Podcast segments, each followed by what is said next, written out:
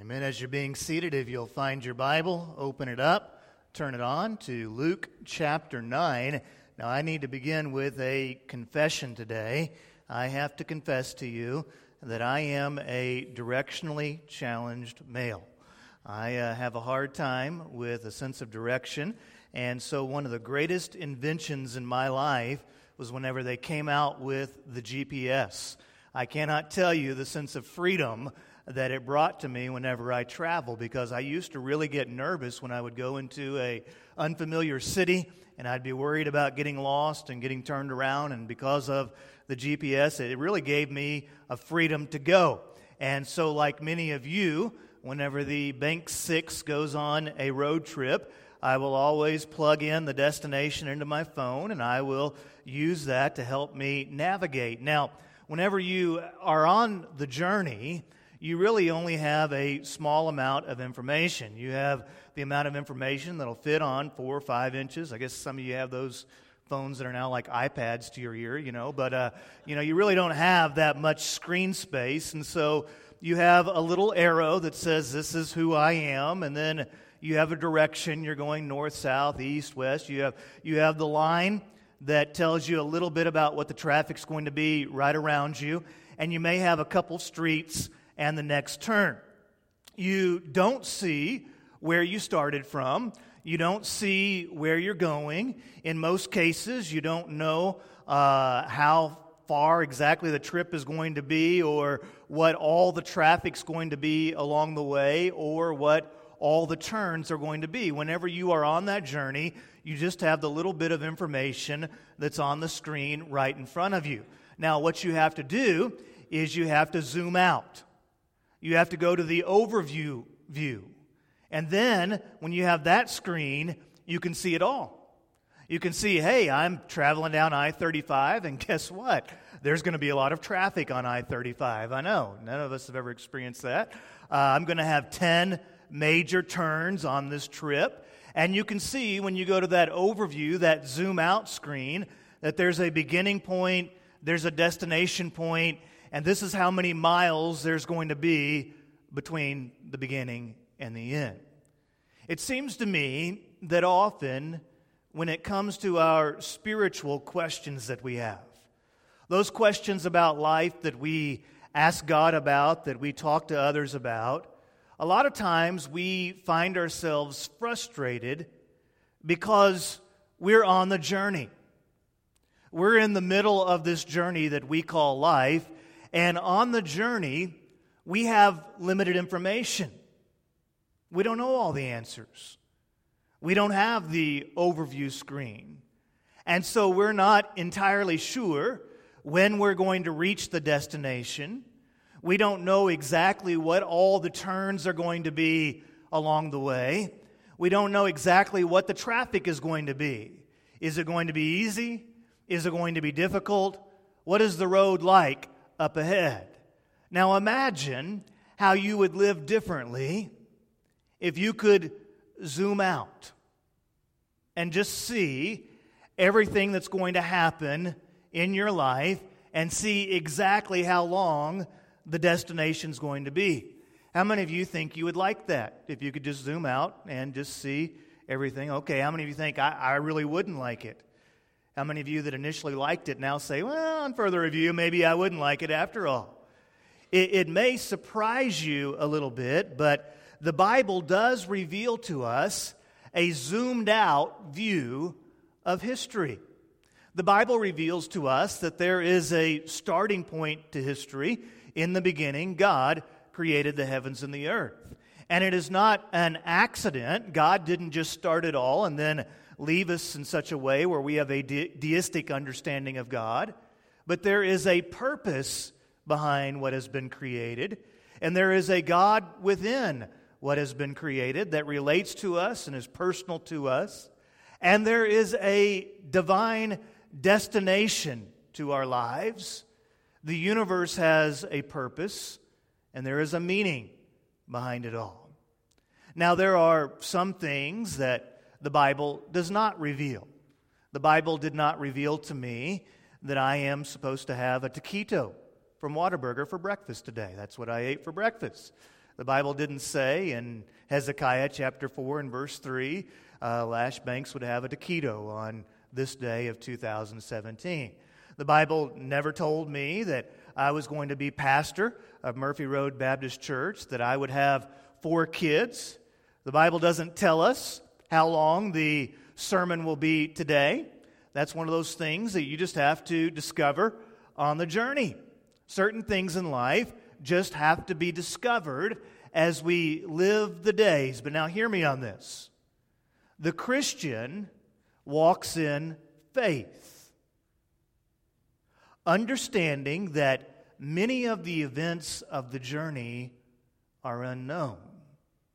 But the purpose and the destination of our journey are clearly known.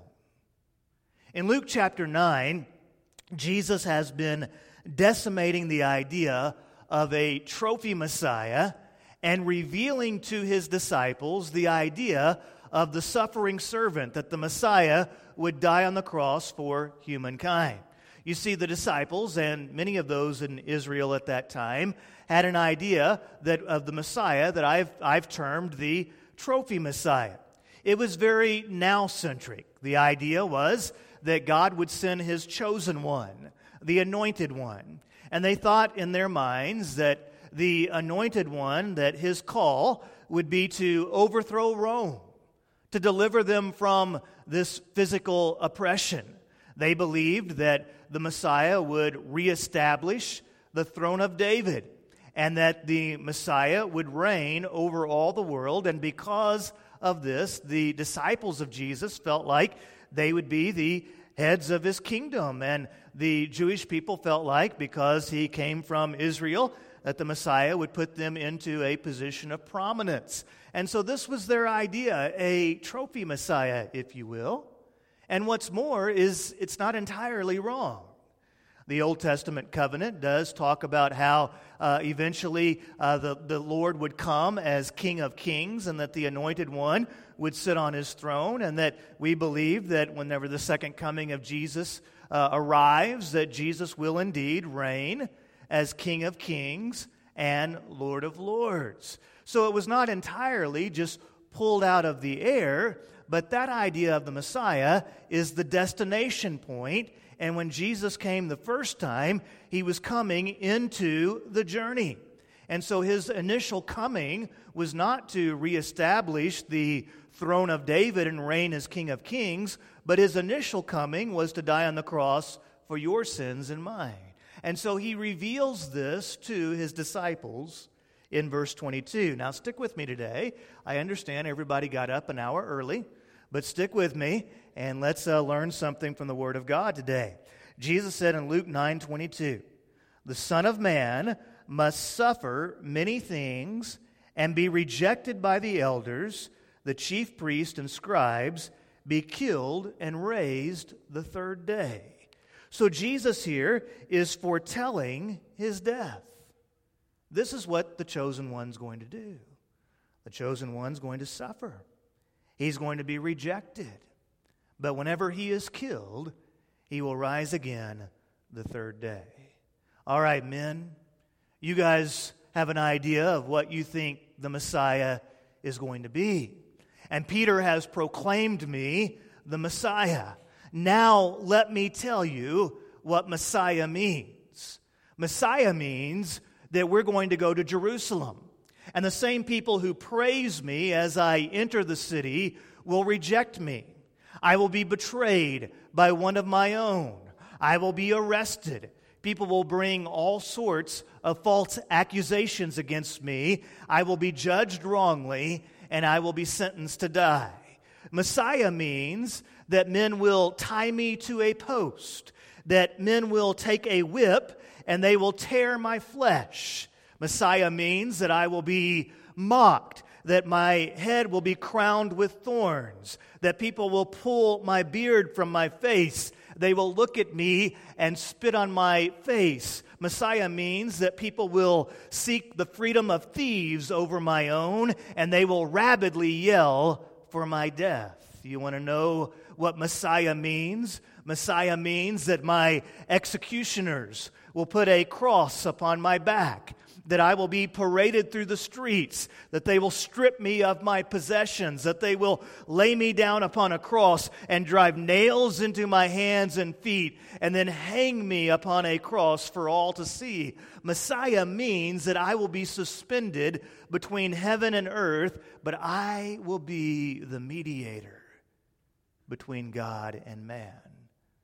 Messiah means that my death will be an atonement for sin. Messiah means that on the cross, the wrath of God that was intended for sin will be poured out upon me, and God's punishment that has been reserved for those that are his enemies will be absorbed within me, and his wrath will drive me to the grave. Messiah means that the divine rhythm of creation is dependent upon the sinless life and sacrificial death of his son.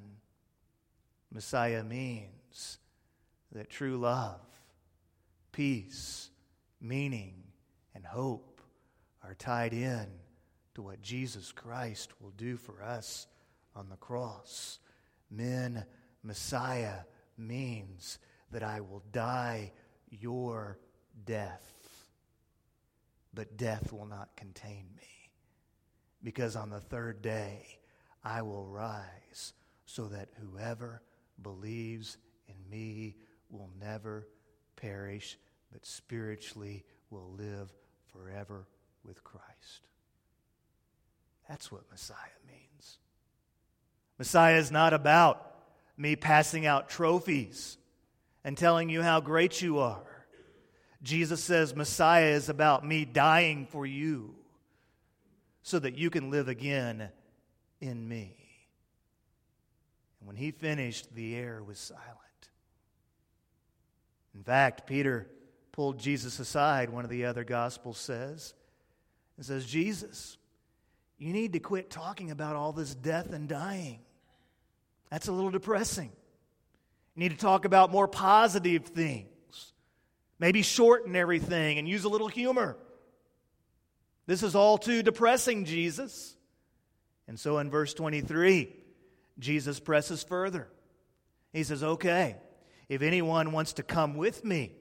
Now he's talking to the disciples.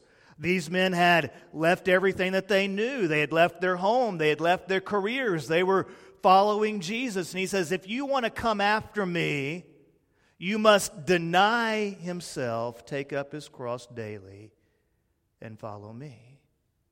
For whoever wants to save his life will lose it, but whoever loses his life because of me will save it. So Jesus looks at these 12 men and he says, Now I've told you what I'm all about. I've told you what Messiah means. Now let me tell you what disciple means. Let me tell you what it means to be a disciple. And Jesus said, If you want to be my disciple, there's three things here. Number one, you, you need to deny yourself. Number two, you need to pick up your cross. And number three, you need to follow me. I think the same thing holds true today. Do you want to be a disciple of Jesus Christ? Do you want to be a follower of Christ? Jesus says there's three things here. Number one, if you want to be a disciple of me, you deny yourself. Number two, you pick up your cross daily. Number three, you follow me. Now, what does it mean to deny yourself? Denying yourself doesn't mean that you simply say no to that bag of Hershey miniatures. It doesn't mean that you say, well, it's Easter season, I'll go on a two week Facebook fast. That's sacrifice. I'll, uh, I'll settle for the 55 inch TV whenever I really could have gotten the 65 inch. Denying yourself is much deeper than that. Denying myself means I crucify a life lived for my glory, and God raises a life lived for His glory. You see, a lot of people think, they have this image of Christianity that it's about empowering myself, that following Christ is kind of like taking the spiritual vitamin pill. If I, if I follow Christ, that will allow me to achieve all my dreams. It will make a better me. It'll make a healthier me. And so we follow Christ not for uh, uh, uh, the sense of, of His glory, but we follow Christ for the sense of our glory. so that people can look at me and see my greatness and understand that I'm successful because I'm a follower of Christ. Jesus says, that's not what it's about. It's not about you, it's about God and His glory. Jesus says, following me is about surrendering yourself to the power of God. You lay down your life and, and the, the pursuit of your greatness, and instead you rise up pursuing the greatness of Christ in all things. When you surrender to Jesus as Lord, God sees you in Christ. And understand this if you're a follower of Christ, your life is defined by the cross. That's how your life is defined. Now, that's really good news. Because for a lot of us, we, we have some things in our past that we think define us. You are not your past. You're also not your career. Now, if you're a career minded person, that can be a difficult pill to swallow, but you are not defined by your career. You're also not an accident. There's a reason why you're here. And you are more than just a dot on the map of human history in Christ. Download this. In Christ, you are a child of God. And he calls you to be a minister of the gospel, a part of the divine plan of God. In no way is your life accidental. And so Jesus says, here's what you need to do deny yourself, pick up your cross, knowing that your cross is attached to the divine plan of God. Question for you Was the cross of Jesus Christ an accident? No. Neither is the cross that you pick up daily. It is part of the divine plan of God. Now, in verse 28, eight days pass. And after these words, the Bible says that he took along Peter, John, and James and went up on the mountain to pray. Now, I just want to pause here briefly and say that whenever you see the manifestations of God in Scripture, they are often accompanied by God's people coming before Him in prayer. You never see a great movement of God that began with God's people gathering for a time of coffee and discussion and Bible study, even. But you see, time and time again, and I'm not against coffee, discussion, and Bible study, okay? But time and time again, you see that God's people pray, and whenever God's people gather to pray, the power of God is revealed. So Jesus calls these disciples apart. They are praying together, and Jesus is about to activate the zoom out feature. He's about to give Peter, James, and John the overview and show them who he is. So, as he was praying, verse 29, the appearance of his face changed, and his clothes became dazzling white. What's happening here? Theologians call it the transfiguration. Jesus is revealing to his disciples who he is. Hebrews says the radiance of God's glory is Christ. And he's revealing to his disciples that he is the divine Son of God. He has just revealed to them that he would be the suffering servant who would die for sins, and now he's showing them just who is the suffering servant. It is God Himself. And so he prays and he is transfigured before them. And in verse 30, the Bible says, Suddenly two men were talking with him, Moses and Elijah. And they appeared in glory and were speaking of his death, which was about to be accomplished in Jerusalem. So we see three things here. Number one, we see Jesus in his glory. Number two, he's talking with two Old Testament figures, Moses and Elijah. Number three, they're talking about his death. So, what God is doing here is he is zooming out and he is showing you the big picture of Scripture. You see, Moses in Scripture represents the law. the first five books of the Old Testament are called the, the law of Scripture. In the law of Scripture, we begin to see the heart of God. We begin to see those things that are right, those things that are wrong. In the law of Scripture, that's where you have passages like the Ten Commandments that says, Thou shalt do this, thou shalt not do that. You know what the purpose of the law is? Romans tells us that the purpose of the law is to reveal to us that we can't keep the law. Isn't that ironic? God reveals to us the standards of His holiness to reveal to us our need for grace. And so, through the law, we are shown this is what holiness looks like, and there is absolutely no way that I can be obedient enough, that I can be lovely enough to earn the love of God. I need something more than the law. And so the prophets, Elijah, he was known as the greatest of the prophets. He represents the next section of Scripture, the prophecy section. The prophets looked forward to the day where God would intervene into the scene, where God would do something that only He could do, where God would rid the world of its injustice and rid the world of its darkness. They looked forward to the coming of the Messiah. And in Moses and Elijah, we see the Old Testament scriptures all lined up together talking with Jesus. And then we see Jesus himself. Jesus, the fulfillment of it all. You see, everything that Moses wrote, everything that Elijah and the other prophets prophesied, they find fulfillment in Jesus Christ because he is the Son of the Most High God himself. And Jesus would come down to earth, he would deny himself, he would follow his Father so that we might follow him. Do you understand this? Jesus doesn't call you to do anything that he didn't do himself.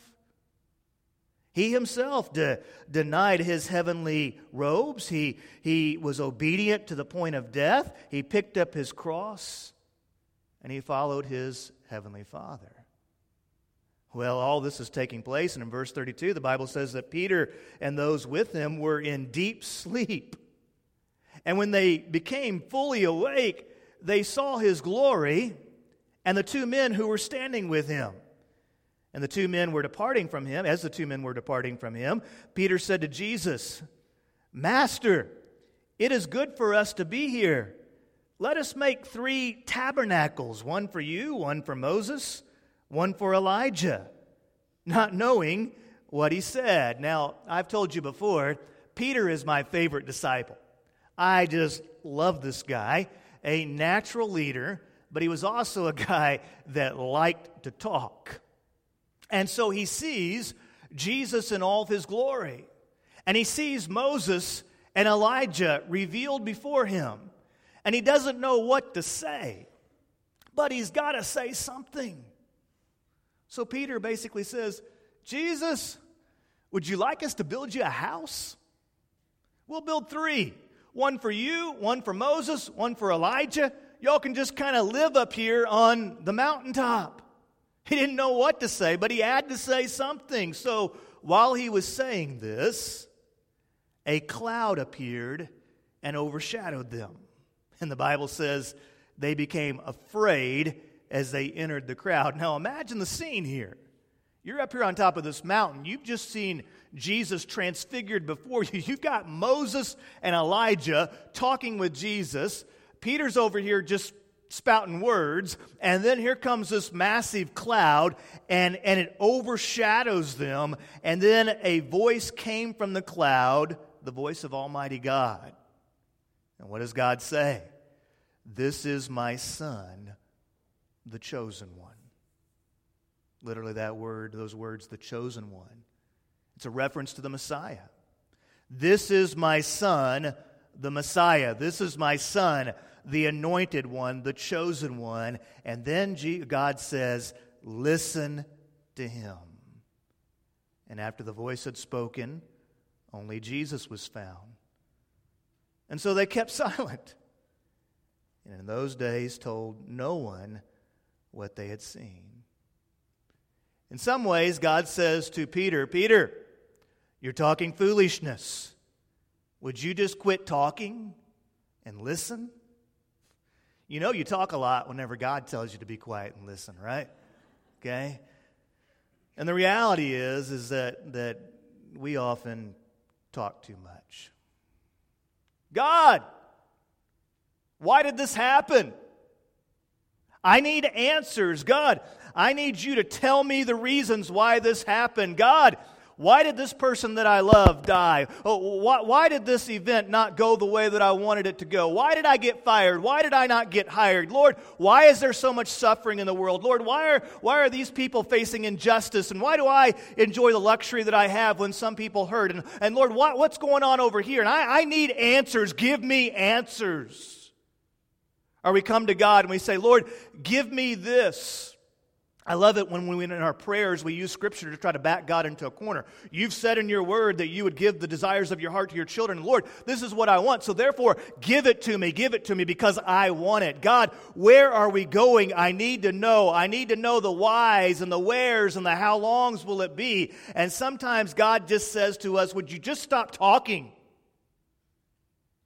Would you just listen? I'm fearful sometimes in our our uh, evangelical Christian community. We've, uh, we've raised the art of talking to a point. And anytime we face trouble and difficulty, we say, let's just talk about it. Just pour out all of your emotions on God. Just throw out all your rawness there because He can handle it. Yes, God can handle your rawness and emotions and all your questions. But you know, whenever we knock on the doors of heaven and say, Why, why, why, why? God rarely gives us the answers to our whys, but He always gives us His presence in our cries. And sometimes we, we just need to talk a little less and listen a little bit more. Sometimes we can become in danger of becoming evangelical buttercups Every difficulty that we face, we feel like we need to talk it to death. We feel like we've always just been done wrong. Instead of just picking up our cross and continuing to go forward, trusting God. I understand it hurts. There's not a person in this room that hasn't gone through pain. Not a person in this room that doesn't come in here with something that could discourage you. But sometimes we just need to listen to the voice of God. Sometimes we just need to keep moving forward. Keep your eye on what God has purposed you to be about. And understand this there is a beginning, and there is an end, and there are unknowns on the journey. There are questions that you have, questions that I have, that we will never receive the answer to in this life but there is a purpose to it all.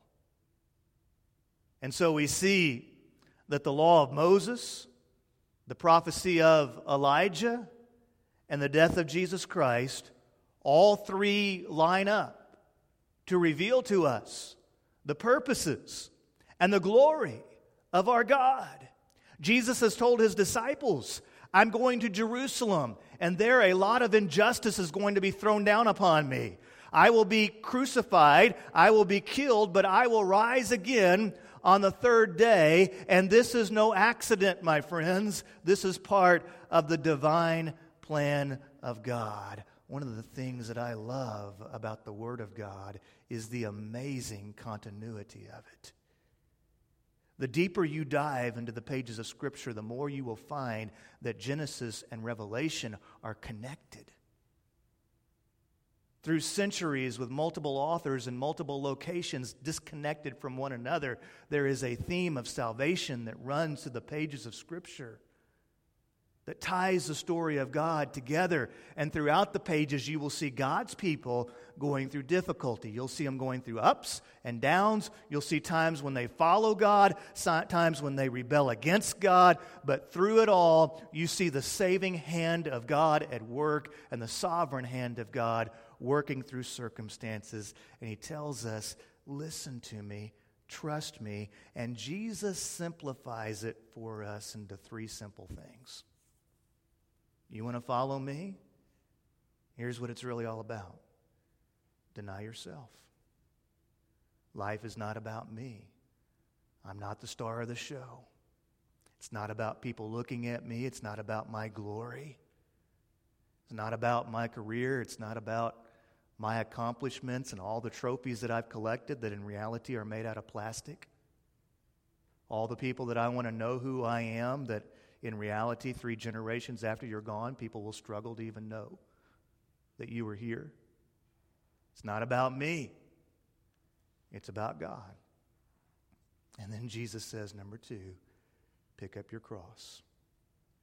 Now, Jesus doesn't call you to walk up the hill called Calvary and to lay down your life on a real cross because your death can't satisfy the wrath of God. You can't die for the sins of humankind because you're a sinner just like me. But Jesus says, Follow me in your obedience. Jesus' divine mission was the cross. And God has a divine mission for your life and mine as well. And so we place our faith in Christ, and then daily we pick up our cross. And that cross is going to come in many different shapes. Sometimes that cross is going to be the call to motherhood. Sometimes that cross is going to come into the shape of loving your spouse. Sometimes picking up your cross daily is going to cause you to be a student that does your work with integrity rather than being a cheater just like everybody else. Sometimes that cross is going to take you into the boardroom. Sometimes that cross may take you in front of that patient who needs a physician or a nurse that truly cares, or a student that needs a teacher that truly sees beyond the outside and sees the student and the person within. That cross takes us into our neighborhoods where we see the people that live around us through the eyes and through the lens of God. That cross takes us beyond ourselves so that we begin to see that there are little girls and little boys and men and women in our communities and around our world that desperately need somebody to share the gospel of Jesus Christ with them. Sometimes that cross takes on the shape of going into the unknown, doing something like my friend Dan is doing, and starting a church within your neighborhood and getting beyond yourself and beyond your comfort zones. But Jesus says, hey, listen, you don't have to have all the answers. Uh, you, are going to have questions. It's going to take you through difficult times. But here's what I'm calling you to do. If you want to be my follower, deny yourself, pick up your cross daily. Every single day, you just get up with one goal in mind. I want to bring glory to my God. I'm going to deny myself today. I'm going to pick up my cross. Wherever He leads me, I will follow. Because I'm a follower of Christ. And my life is not defined by my past. My life is not defined by my career. My life is not defined by my accomplishments. My life is defined by the cross. And so, on this journey that I call life, I will follow him. I will continue to follow him even when I have questions. But I do so knowing that my life is connected to a destination. And I do so knowing that there is a divine plan, and my life is not an accident. It's a part of that plan. And so I want my life to testify to the purpose and glory of God in all things. Pick up your cross and follow. Deny yourself Instead, make much of him in everything. Would you be so kind as to stand as we bow our heads together?